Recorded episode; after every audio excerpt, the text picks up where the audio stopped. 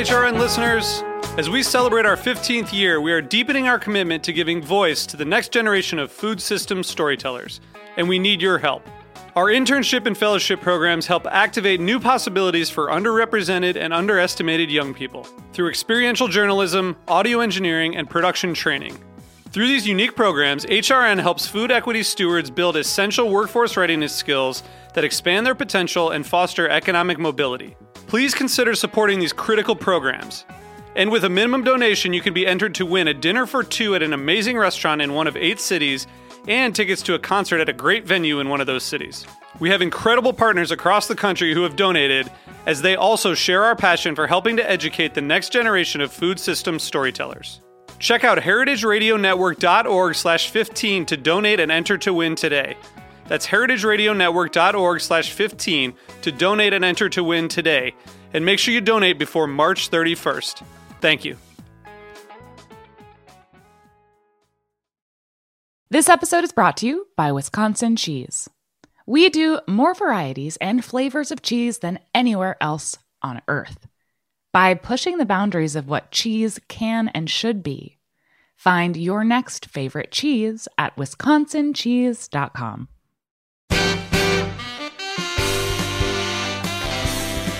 Hello to everyone. I'm Louisa Kasdon, your host for Let's Talk About Food, a podcast devoted to first person storytelling where food plays a pivotal, if not a starring role. Everyone has a food story. Food is at the heart of human connection, at the center of love, of ritual, of need and want, and most of all, food creates community. And community is what we crave. We couldn't be more honored than to have as our guest today Congressman Jim McGovern from Massachusetts. In addition to being an all around great guy, he is the chairman of the Powerful Rules Committee in Congress, and he's a major food champion. He's the co chair of the Hunger Caucus in Congress, which builds on over 30 years of his work directing government funds to feed hungry people at homes and in schools. His current quest to get the Biden administration to set up a major White House conference on food and nutrition. It's been a long time coming. The last one took place when Richard Nixon was president. Let's have a listen. One of the things I would really like to know from the congressman is why this is his issue, how he came to it, and what was it like growing up as little Jim McGovern in Worcester and sitting at the dinner table with your parents? Where did the whole food consciousness come from for you? Look, I've been interested in the topic of food for a, long, long, long time. One, I like food. Two, I also have encountered a lot of people over the years who didn't have access to food. When I was in college, I was an intern for Senator George McGovern of South Dakota, no relation, but thought he had a great last name and uh, he was very much interested in the topic of of ending hunger in this country. He was the chair of a select committee on nutrition and human needs. He worked in a bipartisan way with people like Bob Dole, highlighting the issue of hunger in this country, also the issue of nutrition and security. And so I get to sit on a lot of the hearings over the years. And he used to talk about watching a CBS documentary back in 1968 called Hunger in America. And he was sitting there with his kids. He was in the Senate at the time right before his very eyes, it was revealed the extent of hunger in this country, which was something that he didn't think a lot about because he didn't encounter it a lot, at least as vividly as this documentary had unveiled. And when it was over with, he said, I thought to myself, how could this be in the richest country in the history of the world? He recalled a little boy being interviewed in a school and being asked how he felt. And the little boy said, I'm hungry. And he says, and I'm ashamed. And George McGovern said, you know, when I saw that, I, I felt here's George McGovern. I'm in the United States Senate. I'm on the Agriculture Committee. You know, my kids have enough to eat. And it's not that little boy who should be ashamed. It is me as a United States Senator. And I want to do something about it. And that's when they formed the Special Select Committee. I became a lot more aware of the problem when I was working with him. And then I went to work for Congressman Joe Moakley. And again, a lot of the casework that came to his office involved people looking for food. And then when I became a member of Congress, people would come to my office looking for food. And I would go to hospitals and talk to doctors in emergency rooms who would tell me how many people came in who didn't have enough to eat. My sisters are both school teachers, and they tell me all the time, even now, kids come to school on Mondays and haven't eaten all weekend. What a tragedy is. I guess I'm ashamed as well. And that's kind of what has motivated me on this topic. And I've also thought it is important to make sure that when we talk about ending hunger, that nutrition is also at the centerpiece because I don't want to give you food that makes you unhealthy. I don't want to give you food that I wouldn't want to eat. So the goal ought to be we need to provide people the food that they need, but we got to make sure it's nutritious. And if we do this right, not only can we help improve the quality of life for people, but we will save bundles of money in avoidable healthcare costs and lost opportunities.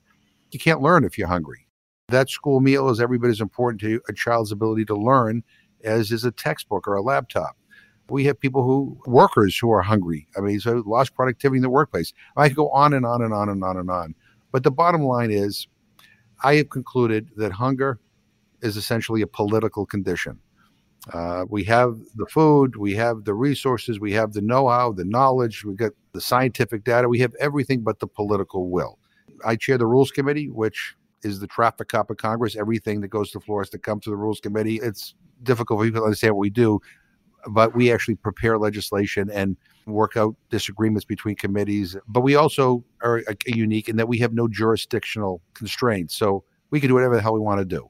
Right. so, I mean, for example, if you want to, if you want to talk about hunger in the agriculture committee, you're really kind of limited to talking about SNAP because that's what they have jurisdiction over. If you, want to talk about school meals, you got to talk to the education and labor committee. you want to talk about better food is medicine, that's energy and commerce, right? So there's not one place to go where everybody can sit down and have a holistic. Lots of silos, lots of right. silos. So, right. and the same thing in the federal government in terms of agencies. So what we're saying is, at this point, I, I want the White House, I want Joe Biden to put together a White House conference on food, nutrition, health, and hunger, and bring everybody together. Let's look at this holistically, not from the eyes of one governmental program, but how we make our education system better. How do we make our healthcare system better? And let's put it all together and let's not manage this problem. Let us solve this problem. Well, so what are the roadblocks? So the roadblocks trying to overcome the lack of political will. I mean, there's not a big lobby out there to say, or, or super PAC to say, I'm going to reward you if you end hunger uh, in this country. What I've been encountering, this mindset in some of our systems that we've been doing something the same way forever. So why should we change? If your ideas were so good, why didn't we do them a while ago? I'm always amazed at the disconnect between nutrition and our healthcare system. I mean, I've been to so many conferences on various health challenges in our community. I was at, I was at one that was on high diabetes rates amongst the Latino population. Now, I'm not a doctor. I'm not a nutritionist. I never owned a restaurant. I mean, I, you know, I could have told you before I walked into that meeting that they were going to say there's a connection between bad diets and diabetes, and that's what they said. What was missing from that presentation was, what are you going to do about it? I mean, like, why is it that a doctor can write you out a prescription for a very expensive pharmaceutical, but she or he cannot write you out a prescription for fresh fruits and vegetables? Why is it that if you want to become a doctor in this country, that you can go to medical school and not have to take any courses on nutrition? I mean, it just doesn't make any sense. We need to change that mindset, even in our school system. At some point along the way, it was decided to basically disconnect nutrition and agriculture from learning. So we get kids who are in our school systems who don't know how some of the things that they eat are even grown. We have kids who have never had an eggplant before. Growing up, I didn't know what the hell kale was until just fairly recently in my life. I mean, people don't even know what, what kale is. And when they, if you give them kale, they don't know how to prepare it, right? So the cooking part of this is also very, very important. So why can't we figure this out better you don't have to have a separate course on nutrition, but you can teach nutrition when you teach science and when you teach math. Helping kids at a young age understand the importance of knowing how to prepare meals, how to cook is essential. You can have your food stretch longer if you prepare it yourself. Your food is better for you without all the artificial preservatives and all the other stuff that has to go into it. If you buy something that all you need to do is put it in the microwave and nuke it. You know, cooking is a skill I cook it a lot in our house because it's therapeutic for me. It keeps my mind off of things, and I mm. like trying different things. We need to reassess systems, healthcare systems, education systems. My view is that if we're going to do this White House conference, everybody has to be involved, right? So we need to talk to chefs. We need to talk to food banks. We need to talk to mayors. We need to talk to the private sector. We need to talk to faith based communities. We need to talk to people with lived experiences so that if we're doing something to respond to it, that we actually know what the heck we're doing. And we need to have an all hands on deck approach from a governmental level. I've been meeting one by one with various cabinet officials in the Biden administration, trying to get them to buy into this. I met with Pete Buttigieg, who's the Secretary of Transportation. I said, I need you to endorse this conference, get on board. Well, I'm the Secretary of Transportation. Where's my role in this? I said, Well, we, we have things we call food apartheid, where people live in areas where there's no access to places that can they can get good food at. We need to get food to them, refrigerated trucks. We need to look at a transportation system that can better get them to places where they can get good food. I was at a place in Phoenix a few months ago. I visited a company called Nuro, and you know they do these unmanned vehicles. If you watch a Pizza Hut commercial, sometimes you'll see these unmanned vehicles delivering pizza to people's doors, right? Well, these people in the company seem to have a social conscience, and they said, you know, we're trying to figure out how we can be helpful in the anti-hunger movement. Well, you know what? We could conceivably transport fresh fruits and vegetables to people who can't get to it from where they live, or they might not have transportation to them. There's some complications with the technology. You can only drive in areas that are 45 miles an hour or less, and I mean, but nonetheless, details, but details. Yeah, but, right, but, but they're thinking, right? They're thinking, right? Mm-hmm. I met with Jennifer Granholm, Secretary of Energy. She says, well, "Well, where do I fit in?" I said, "Well, before we even get into the issue of climate change, which is important because it is adversely impacting our farmers, I was in California about a month ago, and, and I was in Arizona, where they say it's dry heat, right? I mean, I don't know what the hell dry heat means. It was hot, right? Very, very hot. it just means that when you stand under something, it isn't as bad as when you don't stand under something. Yeah, right. Yeah. Well, anyway, but they have high utility bills with air conditioning. So you know, there's a role for you in that. Uh, I met with the head of the VA, Dennis McDonough. We have a high hunger rate amongst veterans. In fact, amongst enlisted servicemen and women who don't get paid a lot, they get a housing allowance. That housing allowance counts towards their overall income. So they are ineligible for SNAP. So we have food pantries near most of our military bases in this country. So anyway, we, everybody has a role to play. And at the end of the day, being able to cook is a skill, it's a beneficial skill. It is also essential to your health and well being. I was in New York uh, talking to the guy who is the chef at the Metropolitan uh, Museum of Art. Mm-hmm. And he and some other chefs are part of this program where go into schools and work with the school feeding programs in the schools yeah. to make the food more interesting and also to help yeah. teach people about how you can make vegetarian chili, for example, and providing them the recipe so they can bring home to their parents and you know, and they can replicate this. Yeah, I, I, I, mean, just because you eat, you eat something at school doesn't mean it has to taste like crap, right? I met a guy in, in California who's working with a hospital, trying to make the food that they give patients, which is supposed to be nutritious, taste better, because he, he was finding that a lot of people just didn't like the hospital food because it was lousy. Now they like it so much, they ask him for the recipes to bring home because they want to replicate it. So eating nutritiously doesn't have to mean there's no taste to it or it tastes, you know, or, or it's bland. It can be fun, and, but you got to know what you're doing in order to be able to prepare some of this stuff. It's a teachable skill. It is. it, is, not, you know, you have the the gift from on high and you were hit by the the lucky right. spatula. No, yeah, no, yeah, yeah. You don't have to be a child prodigy to be able to figure out how to how to cook, but there's somebody that needs to help teach it to you, right? And look, I come from I joke that it's we're the Tang generation. I mean, where everything was like, you know, we kind of moved away from cooking from scratch to things you could just microwave. So a lot of the recipes that my grandmother used to cook, I keep on telling my mother to help me learn the recipe so I can pass them down because they were delicious, but they were also not filled with all the preservatives that you get when you buy things that are pre uh, pre-made. And nutrition was never a big deal in our household. I love my mother; she's wonderful. And so let me preface my re- next remark by by saying that. But when we were kids, our breakfast was like a Twinkie and Coke. My kids grew up and they learned a little bit more about nutrition uh, than I did in, in, their schools. But if I gave them something like that, they would like, not, not for breakfast. How can you? so I think we have to look back and say that some of the things that we valued way back when we need to bring back and food and cooking and appreciation for natural things, real things. There's great value to it. And it's not an elitist thing. I've been really impressed as I've been traveling around the country with all the community gardens that I've visited and, and I'm learning about this new concept of food sovereignty, you know, where people say, I want to have some control over what I put in my body and how it's grown, and right down to the type of labor practices that are used in terms of how I grow my food. I think that's all wonderful. That's all good. I, visited a, tribal community outside of Tucson not too long ago. Again, high rate of diabetes amongst the population. One supermarket, they finally get to locate there, but the supermarket's charging exorbitant prices for all the good food, discounts on sugary soft drinks and candy and junk food.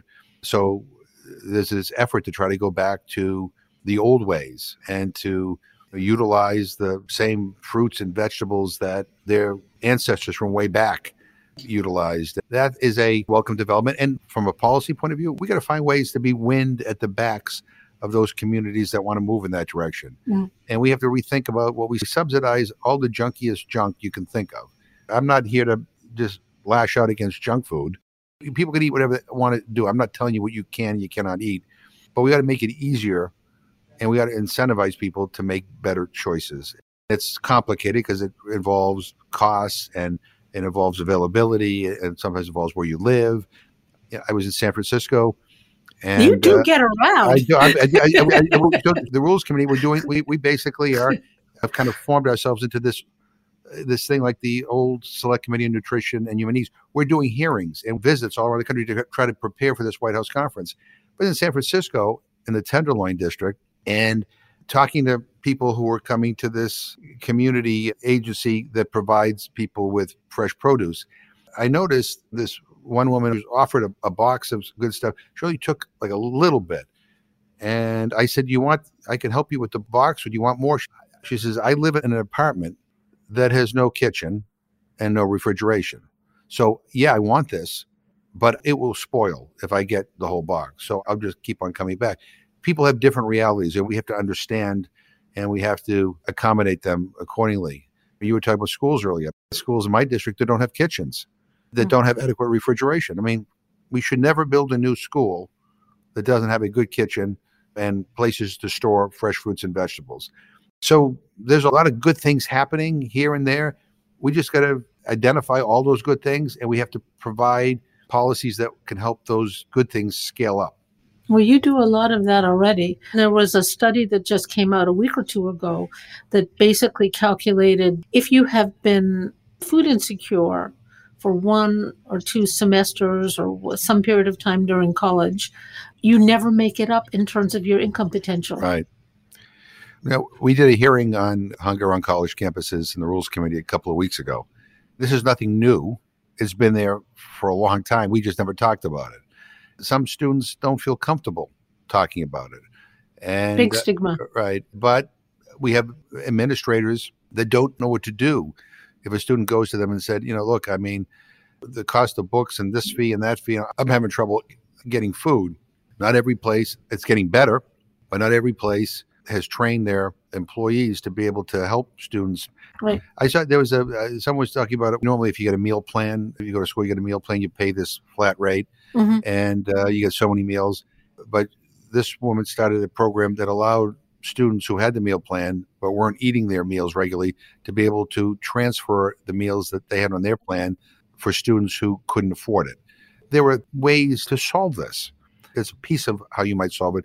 But we have to get to the point where we're saying, okay, here's a problem. Let's fix it. How do you fix it? Let's identify the ways and just let's just do it. That's what I hope this White House conference will achieve. You know, the last time the White House ever, ever, ever addressed a similar topic was 52 years ago. And Richard Nixon was president. I can believe, and I worked for George McGovern. So I mean, I mean, I, I was told that Nixon reluctantly agreed to this conference. But in any event, out of that conference, came WIC, the Women's and Children's Program. Came the modern day food stamp, now SNAP program, a, a new emphasis on nutrition in school, and we were making progress in the 1970s, actually doing a, a, a lot of good things. And then came the 1980s, and it became fashionable to bash government and to bash poor people and to try to stereotype anybody who struggled in this country in a way that it was their fault or they were taking advantage of the system. Then we began to move in the wrong direction. But as we speak today, there are close to 37 million people in the United States, the richest country in the history of the world, that are hungry. But 52 years ago, that was the year we put a man on the moon. That's how long ago that was. We'll be back with Congressman McGovern in a moment. This episode is brought to you by Wisconsin Cheese. Wisconsin, the state of cheese, makes half of the nation's specialty cheese and wins more awards than any other state or country. Our heritage and traditions, master cheesemaker program, and the American propensity for innovation all put Wisconsin on the cutting wedge of cheesemaking. With over 600 varieties of cheese to choose from and 5,500 national and international awards and counting, get ready to turn your refrigerator into a trophy case. Enjoying a Wisconsin cheese is basically like winning a gold medal in culinary achievement. Set your mind at cheese. When you bite into a wedge of Wisconsin Wonderful, you know it is made with the ultimate skill and passion possible. Find your next favorite cheese at wisconsincheese.com.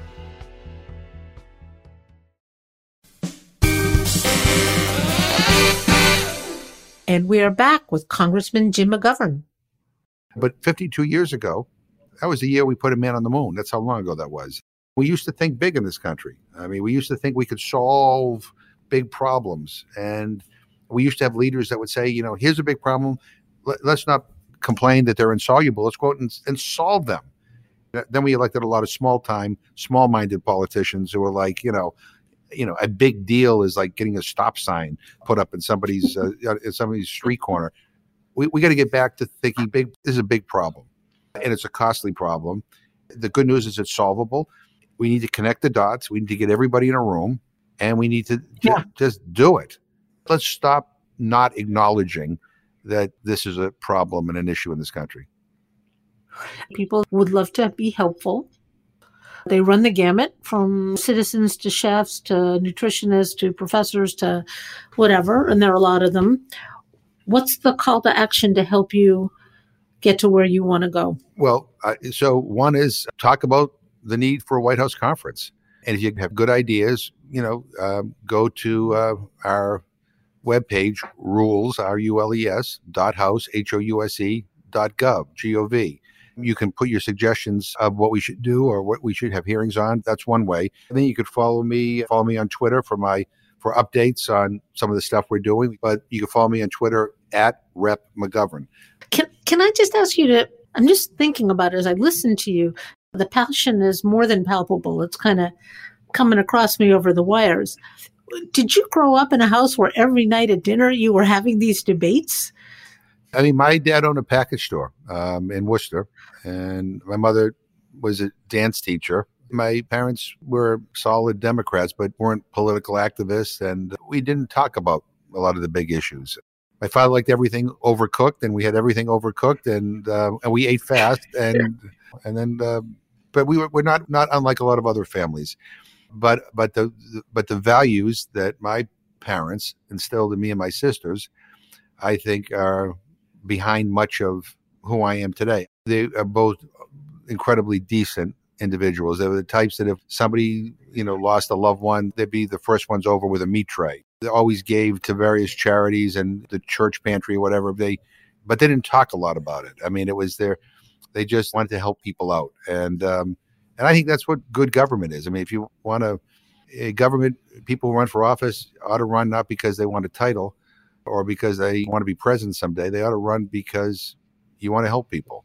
My father passed away not too long ago, but he was a great, great guy. And My mother's still with me, and I get more casework from her than I do from anybody else. I mean, I'm, I'm at Everybody the hair, she runs into. yeah, she, I'm at the hairdressers. Uh, they, didn't get their- they- they're waiting for their passport, or you know, this guy. I'm like, okay, thank you. God bless mothers. Yeah, I, I do the same with my kids. I'm always finding things that they could fix. That's great. It's great talking to you. I'm just, I'm so thrilled and just couldn't be more interesting. One last thought. You're in Congress at a very difficult time. Mhm. And the idea about getting big things done and wanting to get big things done, how optimistic are you? I am optimistic. This pandemic made more people realize the extent of the inequities in this country. And by the way, there were people who all of a sudden found themselves in situations because they lost their jobs during the pandemic where they needed to go uh, in lines and get food boxes. I remember I was in, uh, I think it was it was in Ware or Athol. I was with the I was out there with the food bank of Western Massachusetts handing out food boxes, and there was a line of cars as long as you could see. Mm. And I noticed this one car, pretty nice looking car.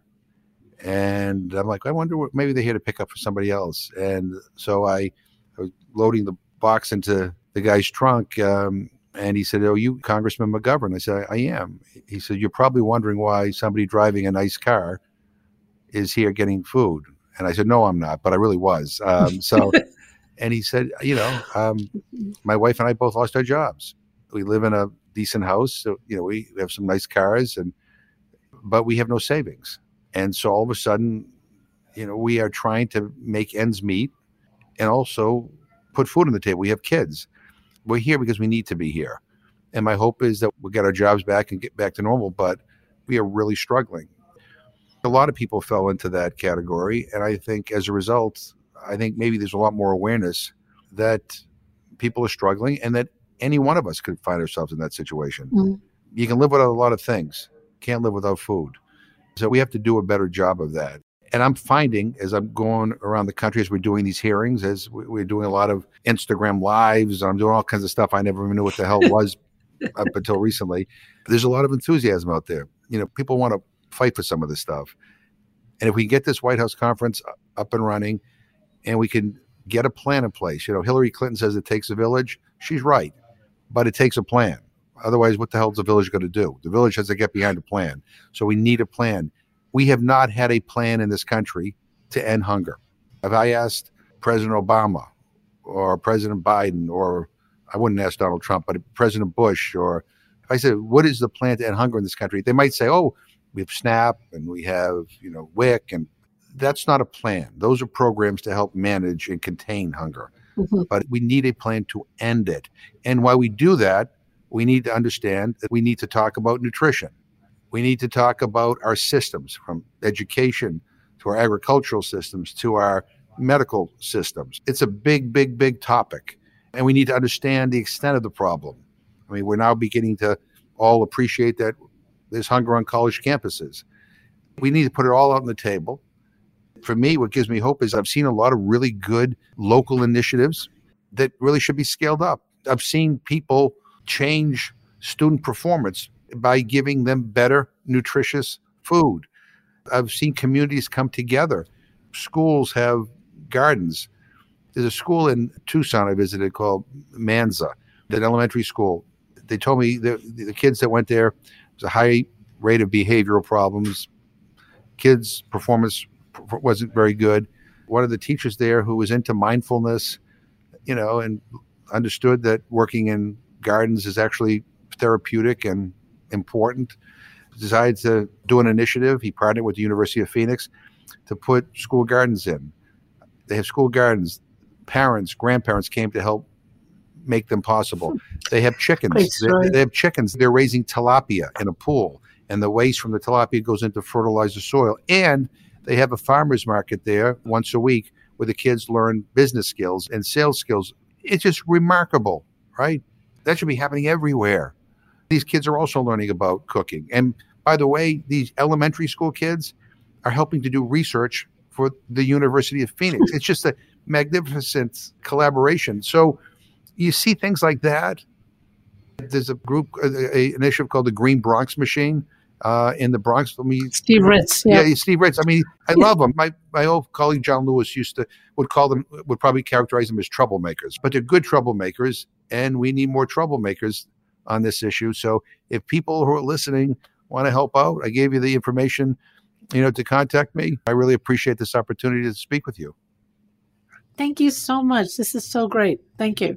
We're resonating to everything you say, and we just want to help because, you know, to me, cooking is the one thing that everybody can share. Everybody understands that they're making decisions three times a day if they're lucky that affect themselves and affect the planet and affects the system and they can get their hands around it in a way they can't right. over a whole lot of other other topics to me it's the it's the gateway drug of social activism yeah, no. And you know what? And let me applaud all of our chefs and anyone who's listening because our chefs have been real heroes in this movement. I was visiting a place called Community Servings in Boston. They're working with them on medically tailored meals to make them as tasty and as wonderful as possible. I mean, it's really wonderful stuff. Or our chefs in hospitals, or our chefs coming to Washington to advocate on behalf of programs like SNAP. Chefs are really have been incredible. They're becoming celebrities, if you will, but very, very powerful advocates for food justice and for good nutrition and for, you know, all things food related that are good and wonderful. So yeah. I, I love yeah, our. Meanwhile, they're fighting for their lives. Right. But I know. oh, I know. During this pandemic, we're still not out of it yet, but we got to do all we can to support our local restaurants. And you know, if you don't feel comfortable showing up in person, get takeout. We want to keep them there. They're important. These restaurants are an important part of our communities. They're a place where communities can gather. So let's just, we have to have their backs. We're trying in Washington with the Restaurant Act. We, we, we provided some money. We need to provide much, much, much more. Yeah. Uh, but, um, but support our local farmers, support our local restaurants, and, and let's end hunger pretty good summation for me. Uh, right. Thank you so much. Okay. Thank you. Thanks. Generous with your time and generous with your heart. Thank well, you. Um, thank you. and I'm glad we could do this. We'll, we'll stay in touch, okay? Yeah. Thank you. Keep up the good work. Thank you. Thank you. Love you. Bye. thank you, Congressman. And to all of us who listen to this podcast and care about food, let's help him. We'll put on the website all the information about how to get in touch with Jim and how to help make a White House conference on food and nutrition a reality. Thanks for listening. And thank you to our team, producer Rachel Gottbaum and sound engineer and composer Michael Moss of Soundscape Boston. You can find more of our stories at heritageradionetwork.org or by visiting our website, letstalkaboutfood.com, or find them on iTunes, Spotify, or wherever you get your podcasts. Let's Talk About Food is powered by Simplecast. Thanks for listening to Heritage Radio Network, food radio supported by you. For our freshest content, subscribe to our newsletter. Enter your email at the bottom of our website, heritageradio.org. Connect with us on Instagram and Twitter at heritage underscore radio.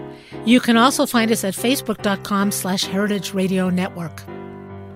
Heritage Radio Network is a nonprofit organization driving conversations to make the world a better, fairer, more delicious place. And we couldn't do it without support from listeners like you. Want to be a part of the food world's most innovative community? Subscribe to the shows you like, tell your friends, and please join the HRN family by becoming a member. Just click on the beating heart at the top right of our homepage.